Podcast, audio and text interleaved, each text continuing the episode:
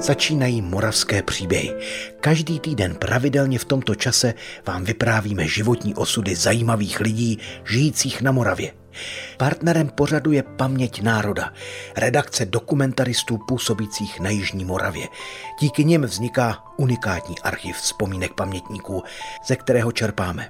Maminka byla zpěvačka, úžasná ženská a milovala lidové písně. Můj otec bohužel neměl hudební sluch a moje geny se řítily správným směrem na maminčinu tuto e, základnu, ne na otcovu v tomto směru. Jinak já jsem otca napodobil ve všem, vzrůstem, chováním a takhle.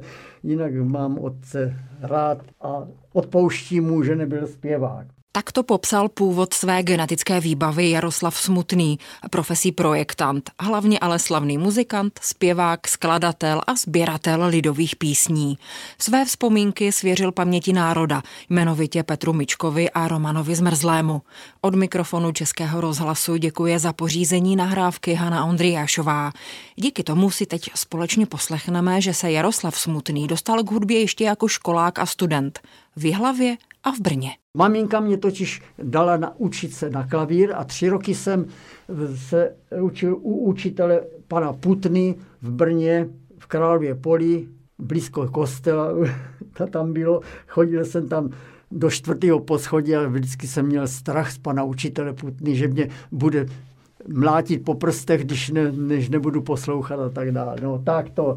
A díky tomu jsem se teda dostal i k schopnosti rozeznávat intervaly v hudbě. Jo? To je velice, pánové, důležité, aby člověk rozeznal s malou sekundu, velkou sekundu, malou tercí, velkou a tak dále, aby ji rozeznal ušima. A to díky mamince. Jo? Ale teď k tomu folkloru. V Jihlavě jsem se naučil na heligonce, harmonice doprovázet jednoduché české a horácké písničky. To bylo první věc.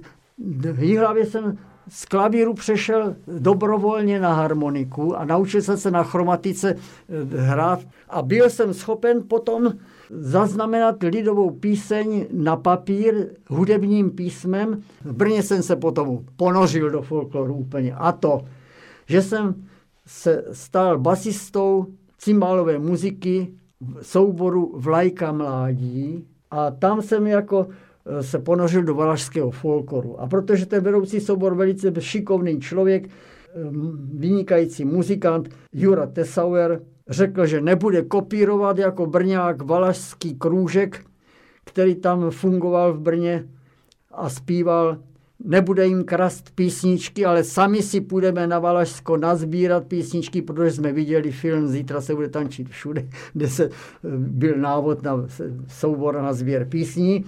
Tak jsme se zebrali teda, až rozdělili jsme si Valašsko na úseky a sbírali jsme po dědinách písničky a já jsem se tam naučil písně sbírat a zapisovat. A to jsem potom dělal celý život, protože jsem si naš, našel v tom souboru, teda v sousedním souboru zpěvačku. Vzali jsme se a pochopili jsme, že mládí, které jsme prožili v souborech písních tanců, s písněmi eh, zemědělců, s kulturou úžasnou, do dneška ji vzývám, tak jsme si řekli, že budeme ty písně, když jsme se u nich seznámili a stali manželi, že je budeme sbírat celý život a soubory, ve kterých jsme se poznali, že budeme zakládat a že je vytvoříme i pro naše vlastní děti, pokud je budeme mít.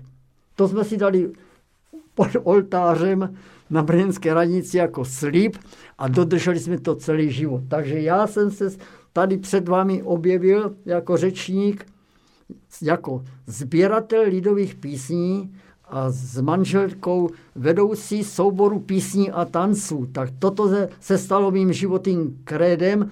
Písničky jsou můj život celoživotní a nemůžu od nich odejít, protože jsem je sbíral a můj archiv chcete-li to vědět, má archiv písní mnou zapsaných, obsahuje přes tři tisíce písní, z nich minimálně 50% je těch, které by byly už navždy pohřbené pod zemí a neznámé.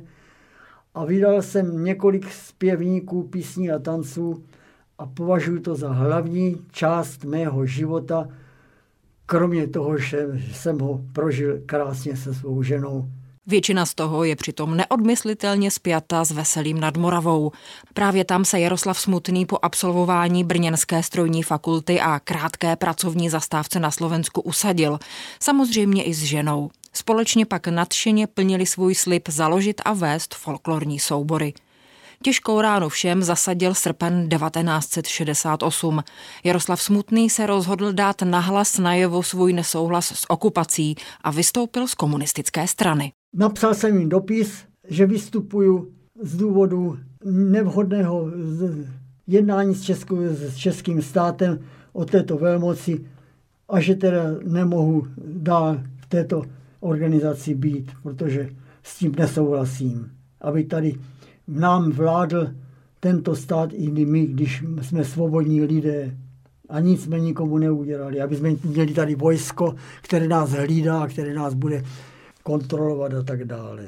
Tak to jsem jim napsal a vrátil jsem jim legitimací. Zúčastnil jsem se fašankových veselí, kde jsem se opovážil několik svých textů přednést na pódiu, ve kterých jsem naznačil, že dej, dejme si pozor, neboť nás budou vysídlovat na Sibiř teď. A takovéto dvě, tři věty jsem vypustil ven a zařadil jsem se do lidí, kteří nesouhlasí s přítomností vojsk a komunisti mě to potom vrátili tím, že moje děti nepustili do škol, do vysokých škol a já jsem po vstupu vojsk a po mojem vystoupení na tom fašanku byl zbaven funkce vedoucího stavebního oddělení. Měl jsem pod sebou asi šest projektantů, kteří e, pracovali pro ten hutní průmysl a byl jsem sesazen z této funkce do, do normálního teda pracovníka a byl mě snížen plat. A do kádrového materiálu mě ředitel z Prahy, ten, podnik se jmenoval později ne Inkpros, ale Projektový ústav Českého svazu výrobních družstev. A tak ten mě kádroval, nedovolil mě například abych je, si přivydělal, já jsem měl čtyři děti a nestačil mě ten plat, co jsem vydělával jako projektant, tak jsem si přivydělával tím, že jsem kreslil rodinné domky lidem po veselí, co kdo potřeboval. A já jsem musel za každý ten projekt rodinného domku, který jsem udělal, prosit ředitele v Praze, aby mě to povolil. Jinak bych to nedostal ho potvrzený od státu. Jo? Já jsem musel dostat povolení, že jsem schopen a mě, mě dovoleno dělat, fušovat, kromě zaměstnání ještě i udělání projektu, který měl být státem potom přijatý. A ten ředitel mě to dvakrát nepodepsal, pak jsem se tam musel zajet za ním, poprosit ho na kolenách, a ředitel mě potom povolil taky nějaké ty projekty, asi tři nebo čtyři jsem potom udělal. To bylo mě osobně. Manželka to pocítila v železárnách, přešla do dělnického stavu z úřednického, ona tam potom nastoupila v železárnách a přeřadili ji do dělnického stavu a dělala tam nějaký, no, na noční směny chodila tak jsme se nějak živili. Jaroslav Smutný zemřel v lednu roku 2022. Zůstala po něm spousta práce, tisíce písniček, stovky lidí, které nadchl pro lidovou hudbu a mnoho hodin zajímavého vyprávění. Málo se ví, že vlastní zážitky také zhudebnil. Já jsem na to reagoval na, na svůj život tím, že jsem skládal o svém životě písně. Tak to dělal totiž můj pra, pra, pra, pra dědeček, že do svých písní vložil svůj život, tak já jsem si řekl, proč bych to nemohl udělat já. A tak jsem si složil, protože jsem byl muzikant a vedl jsem soubory a tak dále, tak jsem si kromě této činnosti vytvářel i svoje písně o svém životě. A protože tento život politický se mě hodně dotýkal, tak jsem vytvořil asi tři písně, kterými jsem reagoval na život a na věci, které se dotkly mého života politické. No, tak. Upad jsem v nemilost soudruha ředitele, že jsem mu nevlezl na schůzi do, pr- do programu. Už je to víc než jasný, že mě nic nepomůže. Já to však musím říct, že nejen voní, ale taky píchá růže. Upad jsem v nemilost soudruha tajemníka, protože tajemník si s ředitelem tyká. Už je to víc než jasný, že mě nic nepomůže. Já to však musím říct, že nejen voní, ale taky píchá růže. Upad jsem v nemilost vlastního kamaráda, k postupu potřebuje tak trochu moje záda. Je to už víc než jasný, že mě nic nepomůže. Já to však musím říct, že nejen voní, ale taky píchá růže. To, co mám jenom pro sebe, já to s tímto, já nechodím ven s těma to písničkama. Milí posluchači, jak víte, příběhy čerpáme z rozsáhlého archivu Paměť národa. A ta má své srdce i na Jižní Moravě. Pobočka Paměti národa sídlí i v Brně. Sledujte na webu a sociálních sítích Brněnský institut paměti národa. Navštivte ho a podpořte. Přijměte naše pozvání do klubu Přátel paměti národa. Díky vám zdokumentujeme paměť Moravy. Vše najdete na webu paměťnároda.cz. Děkujeme.